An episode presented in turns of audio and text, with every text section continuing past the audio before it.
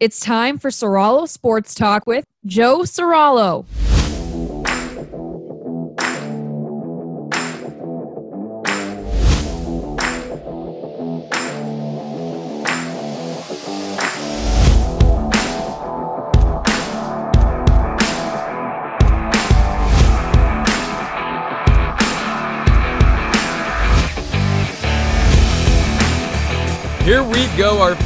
And final show from Radio Row this week, just two days away from the big game, Super Bowl 55. And what a show I've got lined up today! It's another three interview special. LA Chargers right guard, five time Pro Bowler Trai Turner is going to kick things off momentarily. I'll also be joined by two time Super Bowl champ and New York Giants fan favorite Chase Blackburn, and one guest that I absolutely cannot wait for. The legendary Archie Manning will join the show. So let's get to it. Super Bowl 55, just two days away. And not only is this game going to answer who the best team in football this season is, this game could very well determine who, when all is said and done, will be the greatest quarterback of all time. And that's not an overstatement because Patrick Mahomes and this dynasty that he and Andy Reid have compiled in Kansas City, this is a team that has the capability of going on to win six, seven Super Bowls over the next 15 years. And then you've got Tom Brady, who's already playing in his 10th. He's 6 and 3 thus far, going for number 7. If Tom Brady wins this Super Bowl against Patrick Mahomes and the Chiefs, this would solidify his status as the greatest quarterback of all time forever. No argument. If Brady goes 7 and 3 in 10 Super Bowls, wins number 7 this Sunday and does it head to head against Patrick Mahomes, then Mahomes can still go on and win 7 Super Bowls and match Brady, but Mahomes won't be the GOAT because Tom will have the head to head win. Now, on the flip side, if Patrick Mahomes wins this game, if he wins his second straight Super Bowl at the ripe age of 25 years old, he's already a third of the way to Tom's record, six Super Bowl wins. If Mahomes wins this one, he'll be 2 0. You've got Brady, who would then drop to 6 and 4. Mahomes at 25 is already a third of the way there, and he's perfect, whereas Brady, of course, would then just have a winning percentage of 60 in the big game. Still nothing to scoff at, but this game could very well determine who the greatest quarterback of all time will be by the time Patrick Mahomes hangs, hangs his cleats up in about 15, 20 years. Look, these quarterbacks can't do it alone, right? All the talk this week is the GOAT versus the kid, which, as Nate Burleson pointed out on NFL Network about a week ago, a kid is what you call a baby GOAT. That's Patrick Mahomes. The GOAT, of course, right now is Tom Brady. And if you're Kansas City, the key to winning this game from an offensive standpoint is to exploit Tampa Bay's secondary. You know, I always say Patrick Mahomes is just like Al Pacino, right? He doesn't need that all star supporting cast around him. He will make the final product a masterpiece just by his presence alone. But in Mahomes' case, what he needs around him is exactly what he has, and that's track stars. I mean, does he have a couple of incredible Hall of Fame weapons in Tyreek Hill and Travis Kelce? Absolutely. But Patrick Mahomes is capable of making the rest of his supporting cast the Mecole Hardmans, the Demarcus Robinsons look just as good as any wideout in the league because of his talent. You give him the speed on offense, you give him the route runners, Patrick Mahomes will get him the ball. It doesn't matter who they are, and he needs to attack this Buccaneers secondary on Sunday because all the talk about Tampa Bay's defense is within their front seven. One of the best front sevens in football. It's why they have the best rushing defense in the game. But their secondary ranks just 21st in the league. I mean, you know, you saw some great defenses this season that couldn't defend the pass, and they ultimately couldn't win. You had the Colts, top three run defense, couldn't defend the pass. Buff- Buffalo knocked them out.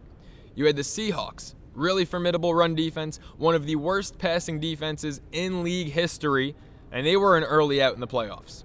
Now you've got the Bucks, best run defense in the league, but can the pass defense hold up Patrick Mahomes and the Chiefs? We'll have to see, but it's Patrick's job to slice and dice that secondary, to expose the young, talented safeties they've got, Jordan Whitehead and Antoine Winfield, and really just attack Tampa's biggest weakness, the cornerback position.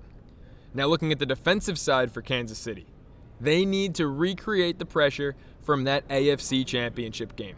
I mean, they've got an incredibly talented defensive line. This is a defense that hasn't been talked about a whole lot this season, but that D line went out there against Buffalo in the AFC championship game, and they made the Bills' offensive line look like one of the most porous groups in football. Chris Jones on the inside, Frank Clark on the outside. They need to pressure Tom Brady and this Bucks O line and that's the key for Tampa Bay on offense to be in this game. It's protect Tom, right? I mean, this offensive line has been phenomenal this season. They have clicked, they have gelled. They've only allowed one sack in each of the last two playoff games. Just one sack against the Saints, who had one of the best defenses in football this year. Just one sack against the Green Bay Packers, who forgot that third down defense was a thing in that NFC Championship game. Look, if Brady only gets sacked once in the Super Bowl, then forget everything else I'm talking about. He's winning Super Bowl number seven. If the Chiefs can only bring him down one time in that game, Tom Brady is winning. He's dissecting that defense. But the only way you beat Tom on this stage is to pressure him, it's to hit him, it's to make him turn the ball over because Tom Brady is not going to beat himself. He's not going to make mistakes unless they're warranted. And the only way to do that, if you're Kansas City, is to approach this game, Steve Spagnuolo, the mastermind defensive coordinator, the same exact way they approached the Buffalo game in the AFC Championship. And now the final key, right? I've gone through what the Chiefs' offense needs to do, what the Chiefs' defense needs to do, what Tampa Bay's offense, specifically their offensive line, needs to do. Tampa Bay's defense needs to take advantage of that battered, bruised, and banged up Kansas City offensive line and don't even think about trying to guard these track stars man to man, right? So it starts with the front seven. The key to Tampa Bay's defensive success this season the linebackers, the D line. Vita Vea is back. I've talked a lot about him this week. He wasn't there the last time these two teams squared off in Raymond James Stadium. Go after the backup offensive tackles of Kansas City. Mitchell Schwartz, the all pro right tackle, he's been out since week six. Eric Fisher went down in that Bills game. This is going to be Kansas City's first game this season without Eric Fisher protecting the blind side of Patrick Mahomes and guys like Lavonte David, Shaq Barrett, Jason Pierre Paul. They need to go all out every down, every rush, every play against this Chiefs offensive line. And on the outside, how does Tampa Bay's secondary, far and away the weakness of this defense, the weakness of this team, how do they contain the Tyreek Hills, the Travis Kelces, the Mecole Hardmans? They play zone defense.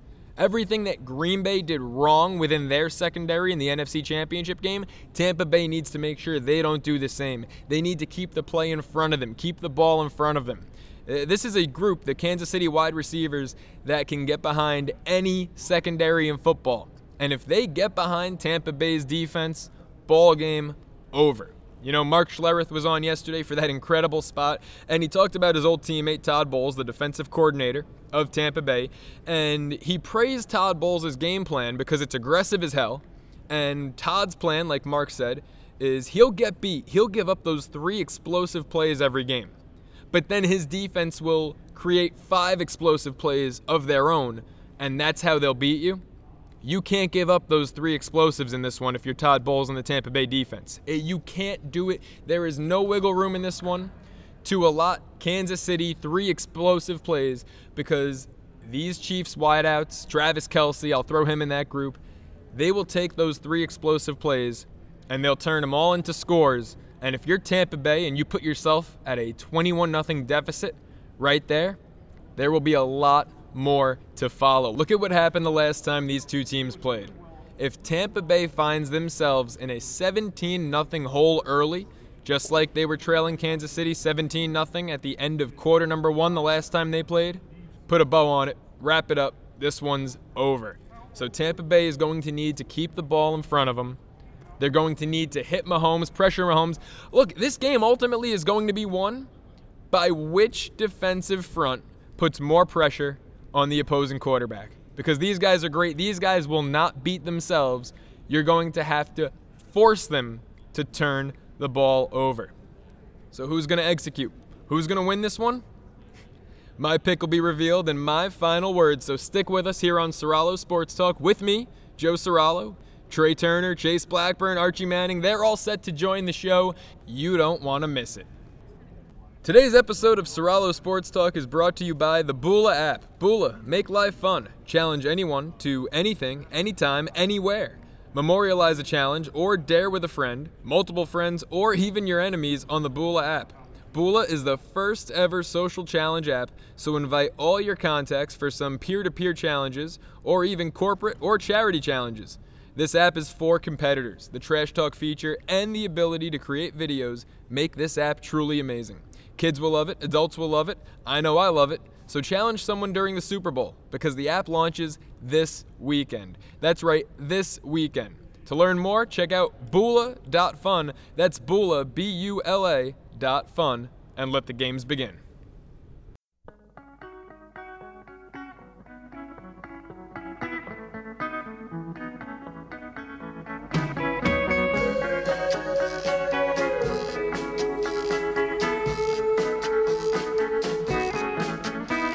Don't go anywhere. You're listening to Ceraulo Sports Talk with Joe Ceraulo.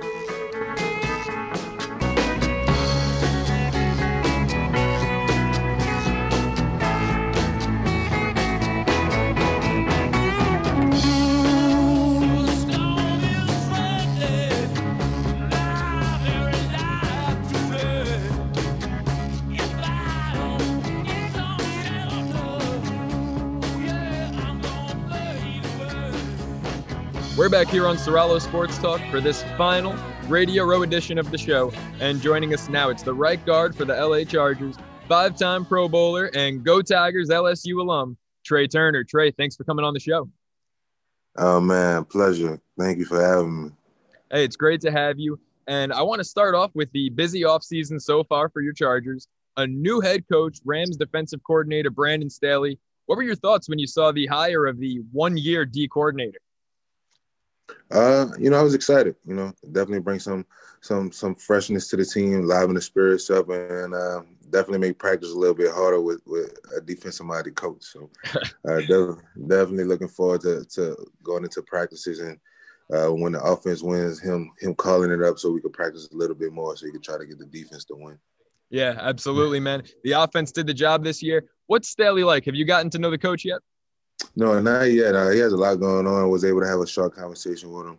Uh, just uh, how you doing, the introduction, and uh, definitely look forward to getting in there and getting some work with him soon, though. And how excited are you to get to work with Justin Herbert? I mean, such an incredible talent on display his rookie season. In year two, what's the ceiling for a quarterback like Justin? There is none. Uh, I don't put a cap on no one else's expectations of himself, and I don't think he has a limit, to be honest. Um, I think it's just one of those things where you know he's just going to keep excelling and just keep going and uh, keep getting good coaching. And you know, I think he's one of the premier stars in the league. And look, you've played with a number of great quarterbacks, especially Cam Newton during his prime. What about Justin is different than any of the other quarterbacks that you've protected so far in your career? Man, the kid just has a cannon. The kid slings the ball, man. It's it's it's crazy how he does it, and it's it's it's, it's as pretty as a ball as you've seen, man. And you know, uh, I'm just glad he I'm blocking for him. I'm glad he's on my team. Absolutely. Look, Trai, you made five straight Pro Bowls in Carolina. When the news came that you were getting traded to Los Angeles, how much of a shock was that to you? Man, I understand it's a business, man, and mm-hmm. I, I realize that it comes with the territory. I'm just glad to be with a team where I know I got an opportunity to win, and I'm still doing what I love. So I'm, you know, I'm good with it. And how much do you feel you benefit from practicing against that great defensive line you guys have out there? Definitely some competition out there. Definitely able to go out there and bang some hats and uh, go out there and have some fun with each other, man. But most importantly, like you said, we're getting better, sharpening up each other, and you know, working on techniques and, and, and just finding a way to you know win. Yeah, no, absolutely. You know, what's amazing about the Chargers is you guys are a team who have been injury ridden, but there's so much talent on the field out there in LA. If everyone's healthy, I mean, what are you guys capable of in 2021? I think, like you said, man, sky's the limit. You know, uh, talent wise, we're there. We're just short. You know, so I feel like you know, just pick up the small things, and it's always about the small things, the little key things that you have to hone in on to make bigger things happen. So I feel like we hone into, you know, uh, listen to what we're being coached up, and you know, just just follow the lead of our new head coach. I think we'd be good. Well, Trai, best of luck to you and the Chargers moving forward into the next season. I want to talk about your old coach now, Ron Rivera. In addition to your own season, how closely were you following your old coach and his season, both on and off the field, with his battle with cancer? I definitely was following him. It was a shock uh, when we found out. Well, when I found out that he had cancer, uh, somewhat of a surprise. You know, when you when you with a person so long and you with a guy that you have so much respect for, he kind of becomes he kind of becomes um, invincible for for lack of better words. You know what I'm saying? Mm-hmm. Like just to to know that that's what he was dealing with. You know that that's something that was going on, and it was so. Uh, it was it's something that that really could have took his life. You know, right then and there. Uh, but I, you know, it was just a testament to everything that he's taught me, and, and something that that that stick with me that sticks with me daily is eight, and that's control your your inner eight, and that's your attitude, your preparation, and your effort. And that's something that he's been telling me since my rookie year in the league, and even still to this day when we talk, he tells me that. And uh, you know, I'm just I'm just happy that I that I got the chance to know him, know the kind of man that he is, and uh, I'm just happy that he was able to pull through. And I, I'm praying for him and his family that they continue to have blessed and continued success. I love it. Attitude, preparation, and effort. Absolutely yeah. incredible. You say you were shocked to find out that he had cancer. Was it a surprise to you to find out that he kicked its ass? Not at all. Not at all, man. Uh, when you know Coach Rivera, man, he attacks everything with a smile, stern face and a smile.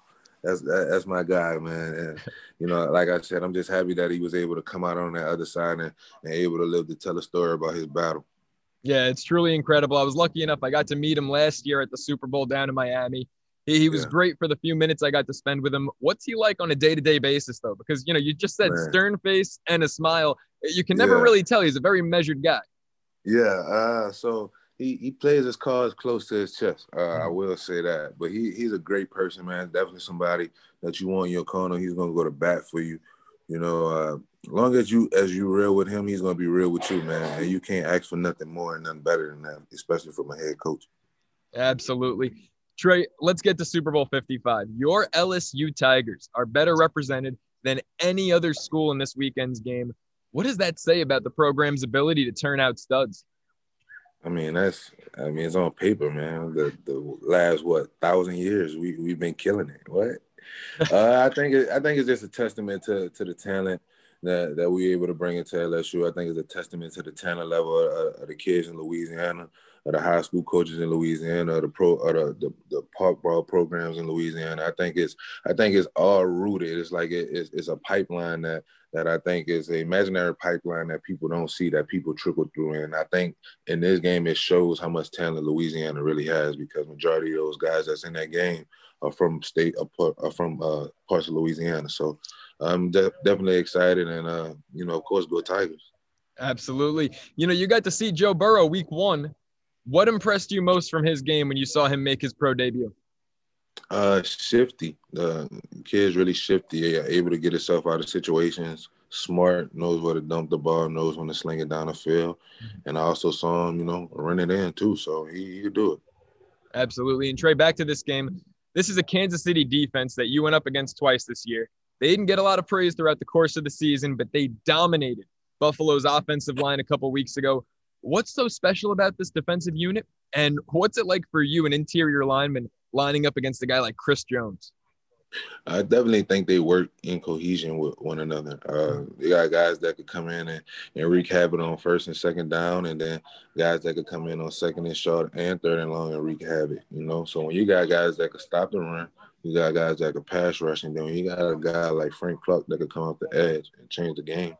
Uh, you, got something to work with, you know. And on the back half, on the back half, they make plays back then. They have a great defensive coordinator too that puts them in, in really good position. So uh, it's it's definitely tough. Definitely and you mentioned you mentioned that D coordinator Steve Spagnuolo. This is a guy who's had success against Tom Brady in the big game before. So how do you see this one playing out? Who do you have Super Bowl 55 just a couple days away? Ah, man, I don't I don't have a dog in the fight. I do. I will say this though, man. It just seems like it's you know the Super Bowl. Tom Brady's on a new team. Super Bowl is in Tampa. He plays for Tampa. It's, it's just it, sometimes stars just align, man. So we'll see how it plays out. We will. Trai, thanks so much. When we come back, I've got another New Orleans legend, Archie Manning, joining the show okay. with Trai Turner. I appreciate the yeah. time. Tell Mr. Archie I said hello. Y'all have a good one, man. Thank you. We'll do. We'll be right back here on Ceraulo Sports Talk.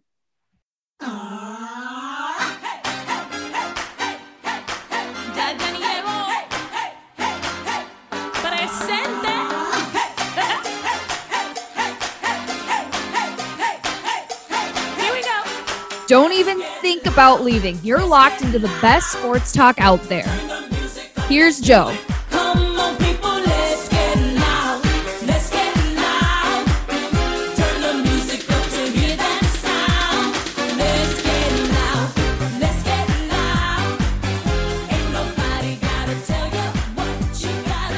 We're back here on Ceraulo Sports Talk. It's my final day at Radio Row, and joining the show now, it's a New York football giant legend, a two time Super Bowl champ, and the special teams coordinator of the Carolina Panthers, Chase Blackburn. Chase, thank you so much for joining the show.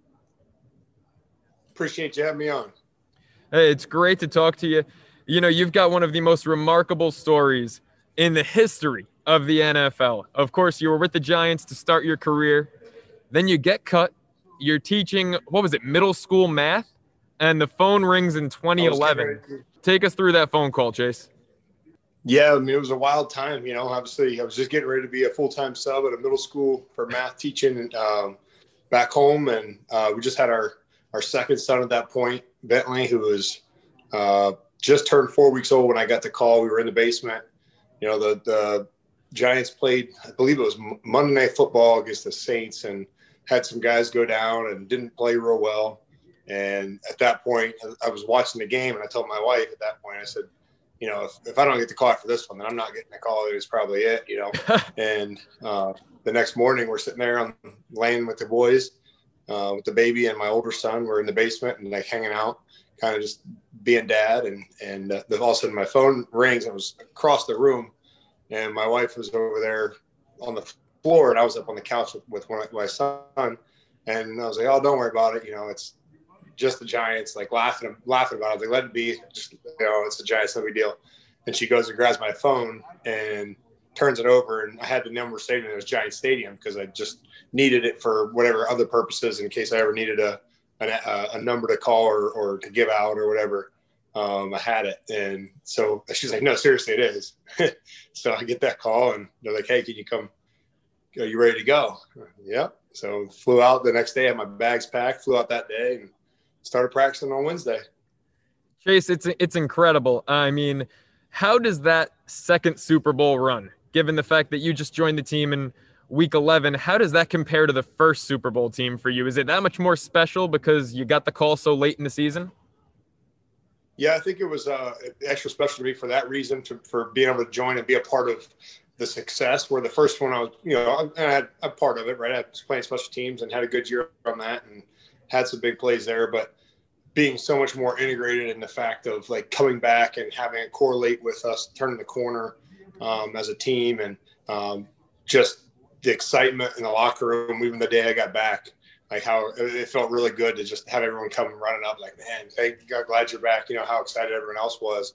Um, so that was that was really good moment. And then uh, the second part of it is having my boys there. My wife was able to come with her. You know, Landon was young, but uh, my oldest was young, and my other one was a baby, so they don't really remember it. But I had pictures with them, you know, with the trophy and on the field, and all those memories that that are probably more important than the game itself.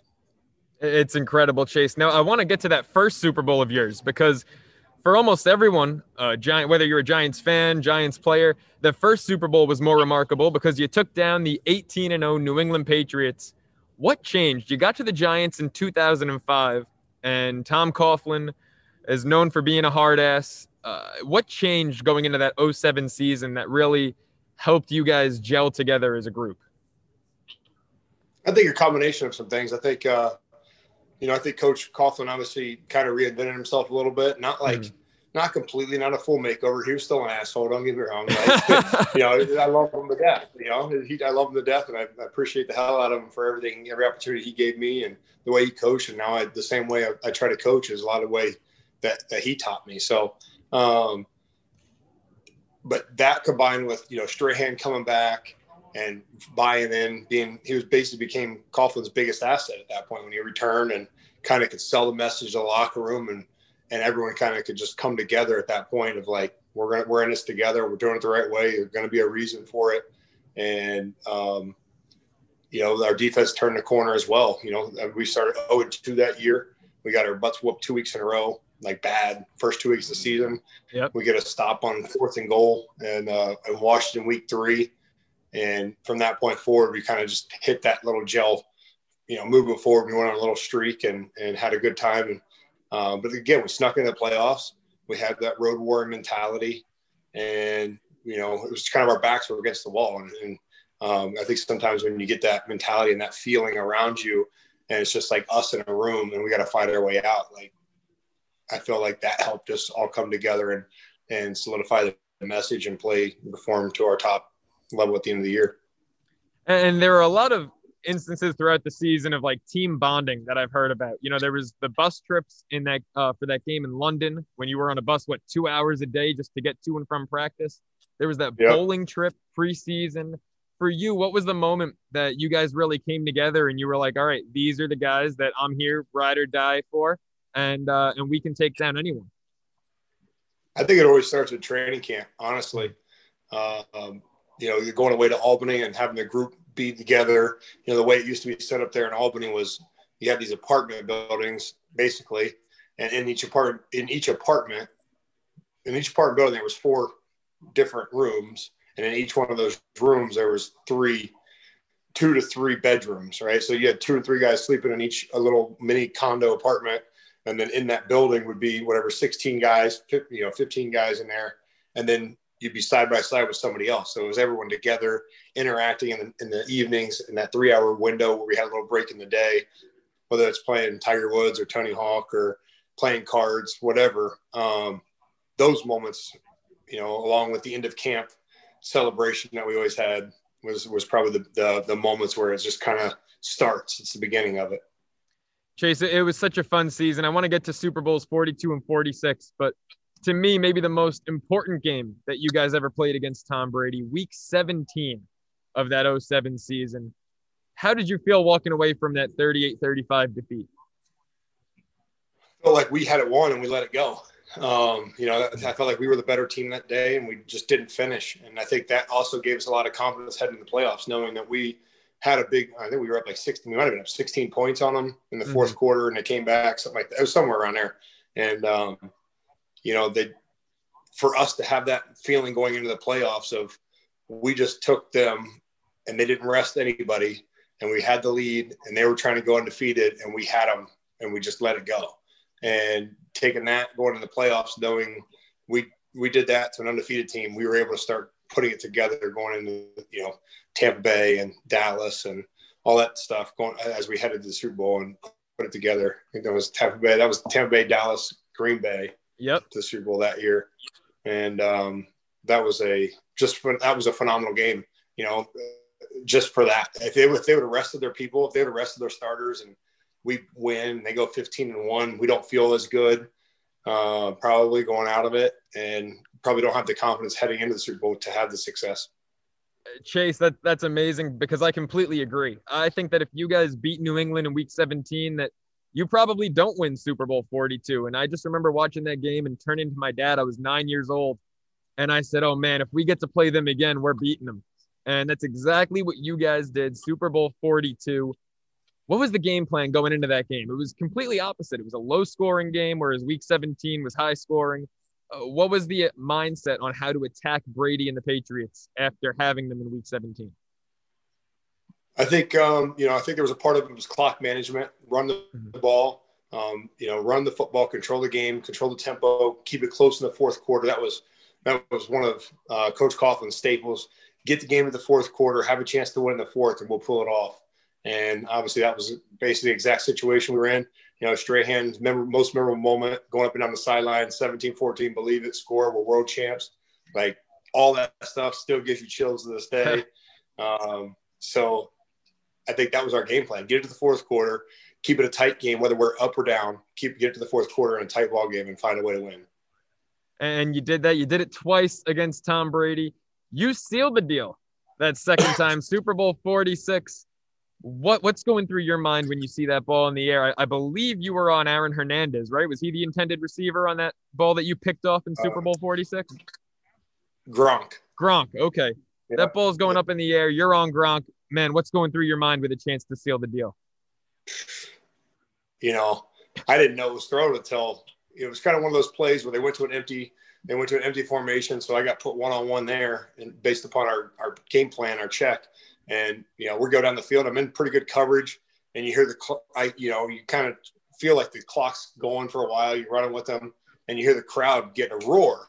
So he stops, and I so I stop and I look back, and it was someone had missed the sack. I think it might have been Linval Joseph or something had him wrapped up and missed the sack.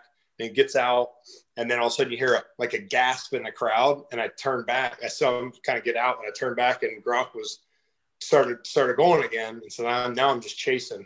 You know, I'm just thinking I just got to run, get to his hip, and just you know try to play his hands. Um, because all you know, then you hear the, the, everything, and you just I just knew the ball was coming that way. Like you see you Gronk and me one on one in the middle of the field, I'm throwing it too. So I, I don't I don't I don't say I wouldn't I wouldn't shy away from it, but uh, um, you know, it's one of those things where I was just thinking, get to his hip. His eyes got big. He started throttling down. Um, so I knew the ball was short just just a little bit underthrown. So I knew I could had a chance to turn back to it. And so as I turned in, I you know just looking to try to find it, and all of a sudden it appeared in the lights. And at that point, it was just, uh, can I box him out? Can I can I? I'm not going to out jump him, but can I shield him from the ball so I can high point it and in that regard. And you know, fortunately, I think it was Jason Pierre-Paul that hit him. I think JPP hit him right as he was throwing and just forced a little flutter and a little short short to it where I was able to get back into position and go up to get it. It was one of the best plays I've ever seen, Chase. How long did it take for it to kick in what you had done for the Giants? Just weeks after being a middle school teacher. How long did it take that night or even that week for it to kick in the instrumental role that you played? Probably quite a while. Um, a couple things, you know, I, on that play, I tore my um, I had a sports hernia. I tore like a little muscle down there on that play when I landed. Oh so wow, I, I didn't know that. pain, but yeah. So that was so I, that was part of it. And my family coming down had um, everyone on the field. It was just surreal at that point. The confetti going. You know, it was late in the game. Yep. But by the time that you get the hail mary knocked down, it doesn't even feel like it feels like you still may lose going to the end of it. And you know, watching the hail mary and they have a chance to throw it up and they get it to the end zone. So, you know, then all of a sudden it gets knocked down, get to the get to the end of it, confetti falls, And the reporters are going, you're circling, I'm trying to find my family um, so they can get down the field and celebrate and see my kids. And um, that whole part was just so surreal. And you don't, nothing kicks in. You're just, they're happy. You're happy, but just, you know, you just don't know what you don't really realize the, you don't grasp the, the overall situation of what you just accomplished and how it happened. Um, you know, probably we were the last people to leave. I, we were probably there way past midnight, just at the stadium. Last people in there doing doing interviews and just sitting with the family and talking. And um, it's probably, I mean, sometimes even today it feels like a dream, right? Like I, I don't know if it ever really sinks into the the the absoluteness of of winning and um, and everything. It's just surreal when you think about it to be able to be fortunate to play in two and have an impact it was amazing, Chase. You know, those teams make up some of the best memories of my childhood. A couple days after Super Bowl 46, I was cutting eighth grade on the on the train into the city to come celebrate with you guys at the parade. So, on a personal note, thank you for giving me so much to enjoy as a kid. No doubt, those parades are amazing. Those, you know, we need to get one of those here in Charlotte. That's that's what I'm. That's my next goal. I got three boys. I got two rings. I need a third one for my third son. There you go. It's amazing. So, hey, what's it like working with a guy like Matt Rhule? I mean, he turned around two programs in college, Temple and Baylor. And I think the Carolina Panthers this year exceeded a lot of people's expectations. What's Matt Rhule like? Love it. High, hard, high intensity, grinding. um, figure out, find a way type guy. Um, always, always looking for the best way to win. Feels like there's a win, a way to win every single football game, which I believe in fully.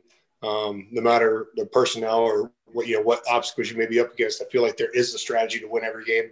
Uh, we just got to find it and execute it. And I love that. I love the uh, the intensity, and I, I, I agree. I think we're, I think our trend is continuing to go up. So I think we're going to be pretty close to, to being where we want to be, and we just got to continue to fill these pieces and, and come together as a staff and as a team as we head into next year.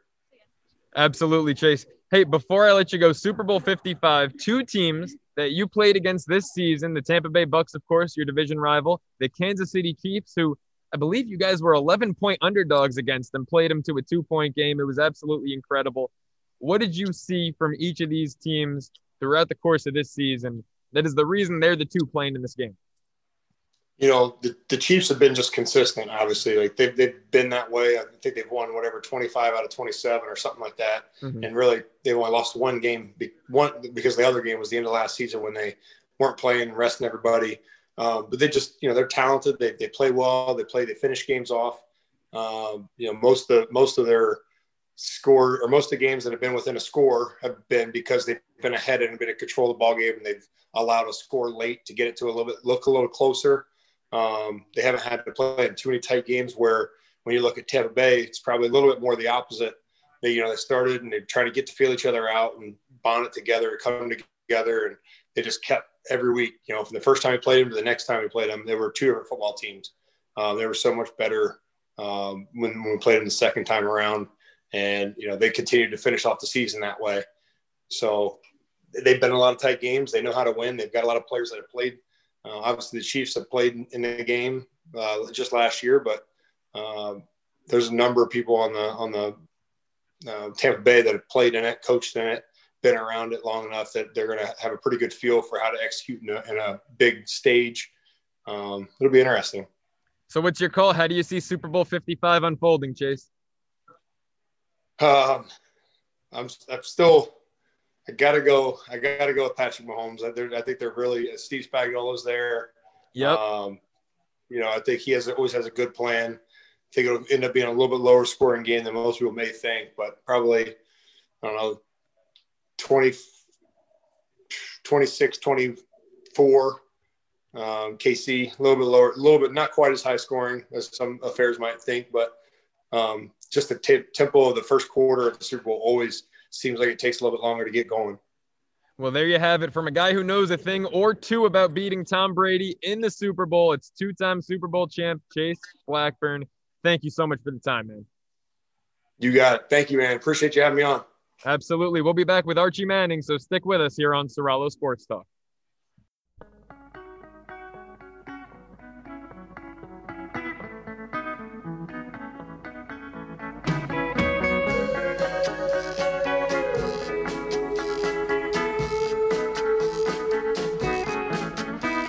Don't go anywhere.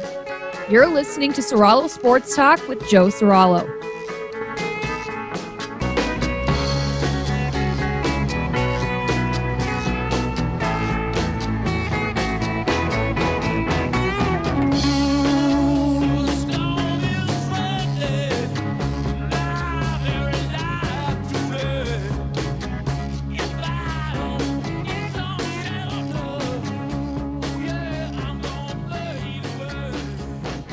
Back here on Ceraulo Sports Talk for my final interview of the week, and joining the show now, he was a 1969 first team All American at Ole Miss. He's a college football Hall of Famer and the most loved man in the city of New Orleans.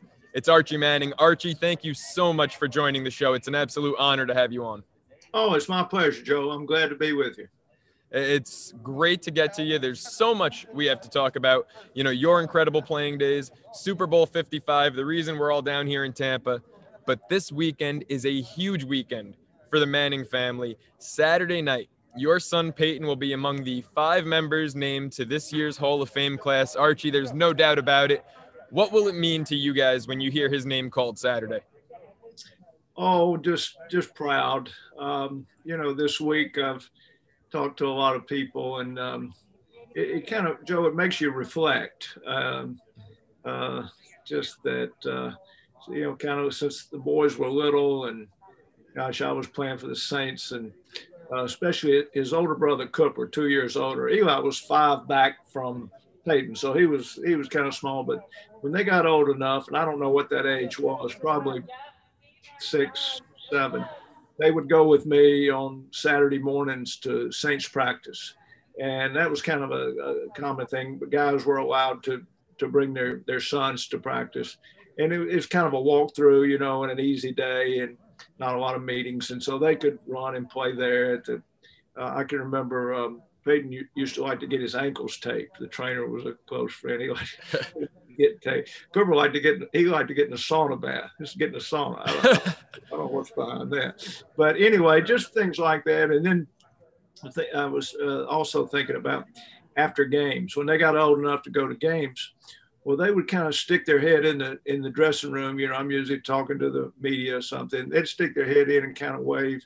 And then i'd see them picking up tape they're picking up used tape tape that guys are taking off their ankles or uh, shoulders or whatever they roll it up they're making a football and they head to the dome they head out into the arena so you know a lot of times i guess being a quarterback i'd be the last one out of there and doing the interviews and so forth never went straight to the car always had to go to the we had to go to the arena to get them because they're out they're out there playing. Uh, I, w- I remember reading this past year where Drew Brees' sons did did the same thing. So uh, great memories. Um, you know, when they were little, when they first played organized, uh, when he first played organized football, and some of the some of the funny and cute things that went on. But uh, we're overall, we're just um, we're excited for for Peyton and his family, and we're very proud. Yeah, it's look, it's a well-deserved accolade that he'll receive. He's really put his uh, his mind and body to the test over the course of that incredible 17-year career. Now, Sunday, after you guys get the call Saturday, Sunday you're going to get to sit back and watch a commercial that you and your boys are both in. How much fun was that for you to be able to make a Super Bowl commercial with your sons and a bunch of other NFL legends? Yeah, it really was fun. Uh, we we've done some through the years, but uh, th- th- hadn't done one in a while. And uh, we actually went out to L.A. to cut the commercial. Um, uh, you know, it's kind of I've stuck pretty close to home during the pandemic, but uh, mm-hmm. Uh, was invited to do that. So to go out there with with Peyton and Eli, the commercial is kind of funny. It's uh, you know, th- these guys. A lot of people have already seen it. These guys are in matching pajamas, and um, like they're little boys, and it, they're in their playroom, you know. And it, of course, all the stuff on the wall is um, Giants and Colts memorabilia and so forth. But anyway, they're playing a little burnout, and uh, I come down the stairs and scream at them, which they said, you know, it's been a long time since I've, I've done that, but uh, I'm pretty I'm pretty good at it. I, I, I, used to do it quite quite a bit. So yeah, that was a lot of fun. Uh, there's some other guys in this. This for Frito Lay Joe and oh, Joe Montana and Jerry Rice and Troy Aikman have a part in there. Uh, Beast Mode is kind of he kick, he kicks it off. Then oh gosh, Terry Bradshaw and Jerome Bettis. So uh, it, it's fun to be part of that crew. I'm I'm the old man. Well, Bradshaw is one year older than me. So I, I, was going to say I'm sure you're a lot younger than Terry. Come on, Archie. Terry, Terry and I are the old guys in there, but uh, he's he's a funny man. Yeah, he absolutely is. I, had a great interview. I want to say it was Radio Row in Minneapolis a few years back with uh, Billy White Shoes. And Terry just sat down in the middle of the interview and made himself comfortable and joined us. He's really he's a uh, he's a character. White Shoes is one of my he's one of my favorites. Peyton Peyton uh, got to visit with White Shoes when he did he did a Peyton Places last year on the on the Astrodome, and yeah. uh, White Shoes was there. Boy, what a, what a great guy! Heck of a player too. He absolutely is. So, you know, you mentioned the pandemic before and how you flew out to LA for this commercial. Uh, the timing couldn't have been worse because Eli retired right before the pandemic hit. So, you finally had both of your sons who played in the NFL, Peyton and Eli, retired. You finally had the opportunity to spend more time with them and Cooper, of course. How much have you been able to enjoy time with them? Well, not much. Uh, you know, Peyton, Peyton and his family live in Denver, and mm-hmm. uh, Eli and his family live up in Summit, New Jersey. So we just we've stuck pretty close to home. Now Cooper, who uh, has the three oldest grandchildren, he has three teenagers. Uh, they live here in New Orleans. So we, but we we even don't haven't seen it as much of them as we've just tried to be safe and and uh, follow the rules and do the right thing during this pandemic. So we we really have uh, missed seeing them um, this this fall, miss and certainly miss seeing the grandchildren. Yeah, I know it's not easy, Archie, but uh, I do want to talk about one of your grandsons, Arch, who is already a top college quarterback recruit for the class of 2023. What impresses you the most about your grandson's game?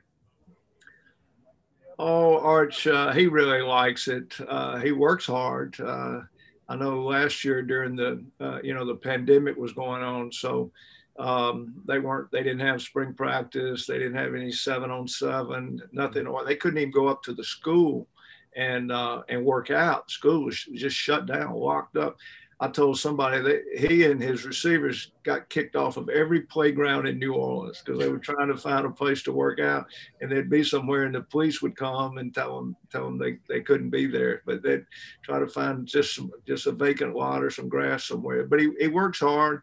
Um, he really enjoys the game.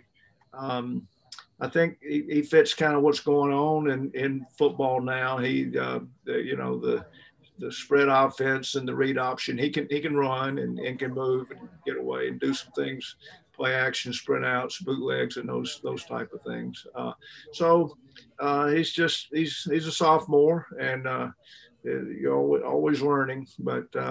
Uh, I think he's got a good good approach. Uh, it, his father Cooper has really done a good job. I, you know, a lot of things have changed, Joe, since Peyton and Eli and Cooper went through the recruiting thing. And, Absolutely.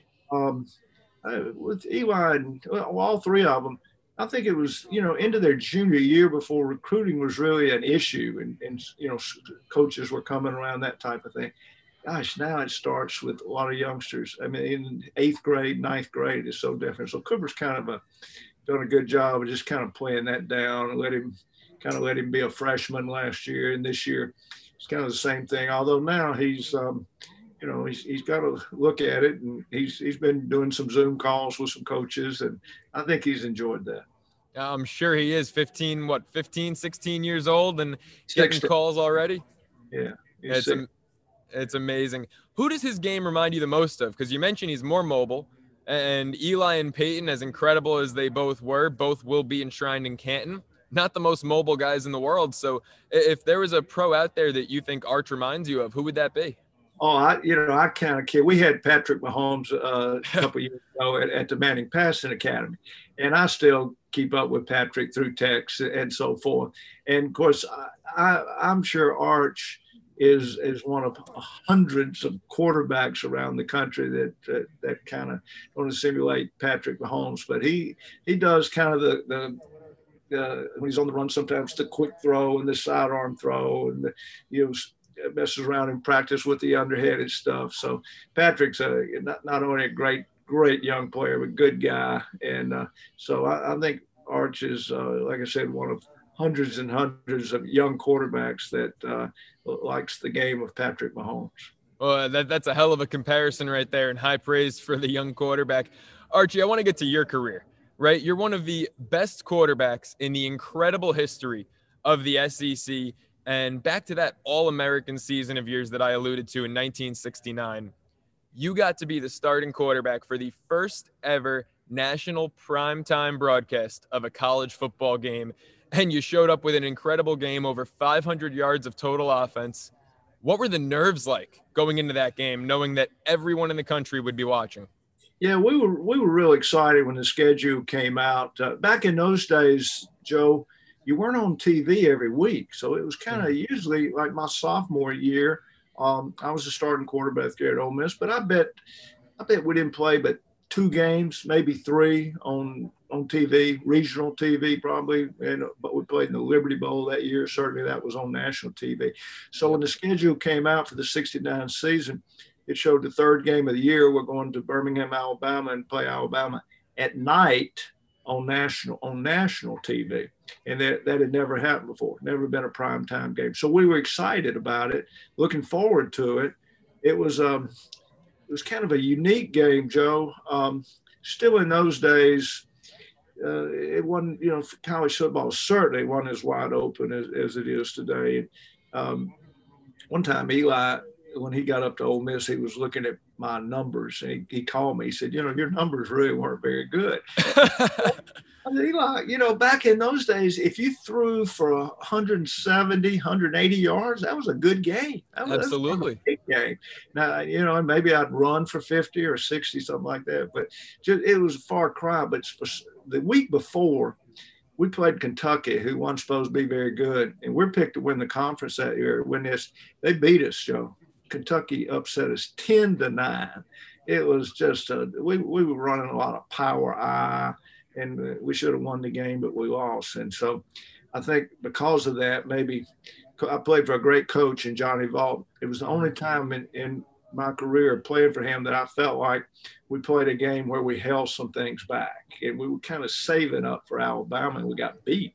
So we let it we let it rip the next week and, and we threw a lot more than we normally did and went up and down the field. It wasn't it wasn't Coach Bear Bryant's best defensive team that he had through the years, and, and uh, it wasn't our best night on defense either. So back and forth game with a lot of yards. Yeah, it was an incredible game, and Archie, you did so many incredible things at Ole Miss. Look, it's no secret that your NFL career was slightly less successful than your college career. You were one of the most sacked quarterbacks of all time. I mean, you know, I've heard some great stories. I've had Jack Youngblood on the show and, you know, stories of your relationship with Jack and him sometimes trying to take it a little easy on you because of the offensive lines you were dealing with. How often did the thought of getting out of New Orleans ever cross your mind when you were younger and you felt you still had a lot to offer? I, I, didn't think about it a lot, Joe. A lot of mm-hmm. people recommended it to me and wanted me to consider it. We we were constantly changing. We were constantly changing coaches. Every usually about two and a half years, we'd fire the coach. And I said half years. That's the worst side of football. When your head coach gets fired during the season, you finish the season with a lame duck coach, a lame duck uh, coaching staff. You don't know who the next coach is going to be. But you know, they go out, you hire a new coach, and I would always get excited. This is going to be the right time. This is going to be it. It's going to make it work. And um, in those days, Joe, it it was it was hard to build uh, a good team, but once you got there, you could stay good for a, a, good while. You know, the Cowboys were a great team. The Dolphins had a great team, and they were good year after year. And, and teams like New Orleans and so, some others, we're, we're trying to climb and, and get there. And I don't know, it was it was maybe kind of a feeling. Um, I'd been drafted here. I was a starting quarterback here. I'd kind of seen the not the brightest side of the, of the game, but I want to I want to see a brighter side of it, and I want to see it here in New Orleans. I kept thinking it would happen, but it, it never did. We just we just constantly changing coaches, general managers, assistant coaches. Uh, it just it just never never came together. And yet, the whole time you were there, over a decade, you gave that city your all. It's why everyone in New Orleans loves you, Archie. And you're not the only Manning to be sacked a ton throughout the course of his career. Eli, also one of the most sacked quarterbacks in NFL history. Do you two ever get annoyed with Peyton that he had such great protection for the entirety of his career? well, he did. He had a boy. He had Peyton had some good linemen. And, he really did. And he he had they had good teams. They just had good team. They stayed good for a long time. You know, uh, you, you can't take anything away from the the Patriots, Bill Belichick, Tom Brady. That team, that what they did, their their dynasty. Uh, but a lot of team would be be surprised um, to know during I guess the two, it'd be the decade of two, 2000 2010 colts the, were the winningest team during absolutely during 10 years 10 year stretch. So yeah peyton was fortunate. Eli um, yeah the end, end of eli's career was um, it was tough. They they just they couldn't run the ball Joe, and therefore when you don't run the ball, then you don't protect as well. And you, mm-hmm. you there's third and long. You get so many third and longs, and that was kind of unfortunate. And um, I think the Giants are, I, you know, they didn't win that many games. I, I think they're on the right track now. And uh, but I think that is the key for the Giants is protect a, a really good young quarterback in Daniel Jones and. Uh, get their running back back, get balance up their run and pass, and uh, I, but I think they're on the right track. Uh, I completely agree with you, Archie. Look, you know, I'm a huge Giants fan, and I want to talk about Eli and the Giants a little bit because your son, Eli Manning, is my favorite football player of all time. And I've only been to two Giants games, but I'm fortunate enough that the last Giants game I went to was Eli's final start against Miami, one of the best sporting events I've ever witnessed in person. And what what were your thoughts on how things ended for Eli in New York? Because as great as his career and time there was, I thought he deserved a better finish. Well, as I said, they just the, the, the team just wasn't that good. I'm talking you know, on the offensive side. They you know they just didn't run it, which means you don't protect. So it, it was some some tough years right there. Um, but that that last uh, Eli understood what what was going on, so I think he felt fortunate that he got a couple of starts there at, at the end, and they they should have gotten a, a, road win when he played at Philadelphia. Absolutely, that was a Monday night game, wasn't it, Joe? A Thursday night, might have been a Thursday night game. It was a night game, I know that. Um, and then, uh, but at least uh, you know against Miami and got a win there and kind of finished it on a good note. And Eli, uh, unlike it was, there were a few media people up there that worked worked over Eli pretty good, but Eli wasn't physically done. Uh, I agree. He, he, I think Eli could have played for the Colts this season, Archie. You know, you look at what Philip Rivers did this year. You know, I think Eli. It meant a lot to Eli to um, to finish up as a Giant, and he yeah. just he's got four kids.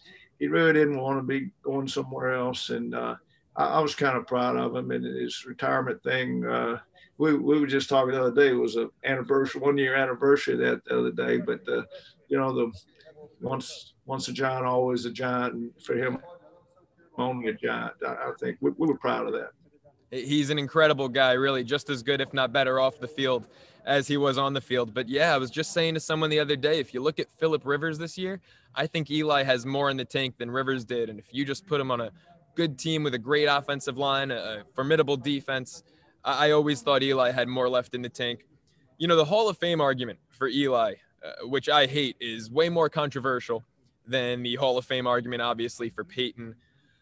To you, I'm not going to ask why Eli is a Hall of Famer because the numbers, the Super Bowls, that all speaks for itself. Why is Eli a first ballot Hall of Famer, Archie?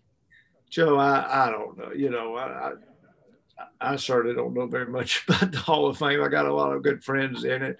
Uh, I guess some some friends in in the media that vote on it. Um, and it, it, you know, I think as the years go by, it'll be it, will be different for for quarterbacks um, because there's some the, the numbers now are just uh, you know the passing game is out there and they're throwing up throwing up big numbers. There'll there'll always be arguments with quarterbacks about when ends about championships, Super Bowls, and those type of things. So it is what it is, and uh, it's it's it's a few years away.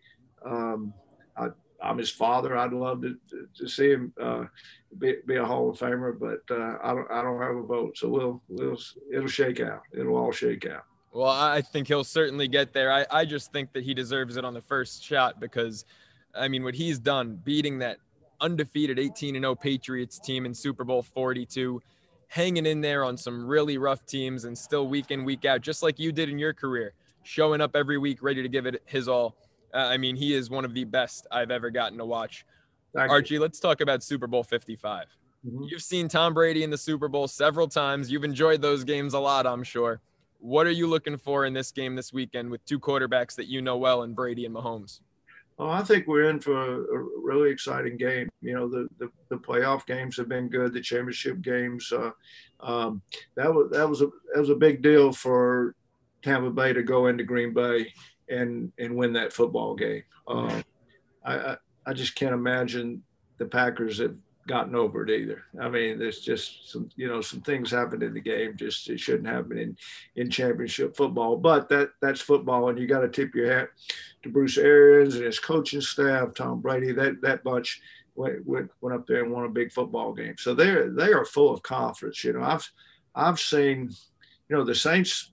I live here in New Orleans. I, the Saints played Tampa Bay three times this year, mm-hmm. and uh, you know, during the middle of the season when they played, they they weren't very good, they, and they've just really, really improved and uh, confidence in their passing game. Defensive lines gotten gotten better, so it's going to be a heck of a football game. Uh, Kansas City's been good all year, but yeah. one thing when I saw this week, I didn't realize both their tackles are out. So mm-hmm. two tackles out in a Super Bowl game. um, especially against a really good defensive line. That's a factor. That's a factor. So it'll be pressure on these guys to to protect. And um, I, I, see points being scored and close game, and um, you know probably just like the, the Green Bay game, it'll come down to mistakes. You know who makes the least mistakes, and I think it'll be exciting for for, for the viewers. So Archie, before I let you go, who does make the fewest mistakes out there on Sunday? Who do you like to win the game? I'm not very good at pick. My wife would tell you, Joe, that just go opposite of what I say. that's what she always says. You know, I, I, I just, I'm. Mm, both these coaches are, are good. Uh, both are good. You know, Andy Reid and Eric Bale, what they do, their play selection. And, you know, I guess I, I presume Aaron Rodgers is probably going to be the MVP and Patrick probably the runner up. I think Travis Kelce could be the MVP of the league. I've never seen a tight end that gets open. And, and you know, and Patrick scrambles that. I've never seen a tight end that gets open as often and does as good a job as he does. I think he's, I, I think he could be the MVP. I really feel that way. Uh, and I completely agree. Travis Kelce, I think, is going to be one of the X factors in this game. What he's done all year and throughout his career in Kansas City is incredible. Archie, thank you so much for the time. It was an absolute honor having you on the show, and I really appreciate everything that you and your boys have done for the league. Well, thank you, Joe. I'm glad to be with you. You know, any, anything for a Giants fan. I'm always helping out the Giants fans. Sounds good, Archie. Have a good one. We'll be right back here on Ceraulo Sports Talk.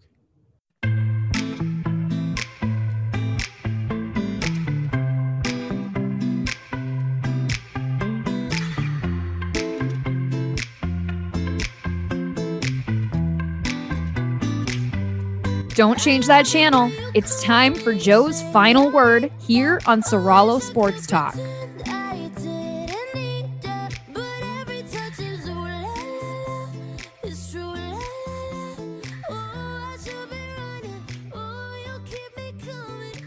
It is time for my final word of my final Radio Row show down here in Tampa on Ceraulo Sports Talk.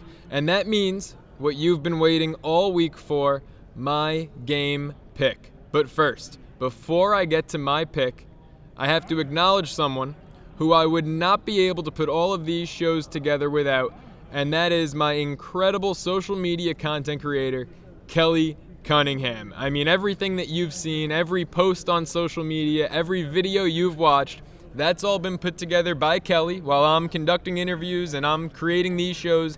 Kelly has done all of that stuff behind the scenes, and without her, this would not have been in year four for me at Radio Row the most successful year yet. Now, let's get to it. My final word, my prediction for Super Bowl 55 between the Tampa Bay Buccaneers and the Kansas City Chiefs, which currently features the Chiefs as three point favorites. Look, this number's jumped around. It opened at three and a half, and it's fluctuated between three and three and a half. I love it at three because I'm going with the Kansas City Chiefs. For everything that I laid out in my monologue, every aspect of the game plan that needs to be executed, I just think there's a more realistic chance of Kansas City executing their game plan to perfection. I see it being a close one. Don't get me wrong, and I think that missing both of their offensive tackles is going to hurt Kansas City at times. I think it'll actually hurt them more early on, that Tampa Bay might punch them in the mouth in the first quarter, unlike the last time these two teams met, but I think the Chiefs will get in a groove. I think they'll do it quicker than they did last Super Bowl when they really didn't turn it on until the fourth quarter against San Francisco. I think Patrick Mahomes is going to win his second straight Super Bowl. And I'm going to buy that number down because I do see it being a close game. I'm going to buy the three points, which I currently show at minus 115 odds, down to Chiefs minus two and a half and I'm going to lay minus 135 odds on Kansas City. Look, I've got a really good streak going on right now that I need to uphold. In my previous three Radio Row appearances, I have nailed the Super Bowl winner, both straight up and against the spread in each of the past three. I took the Eagles money line, my first one.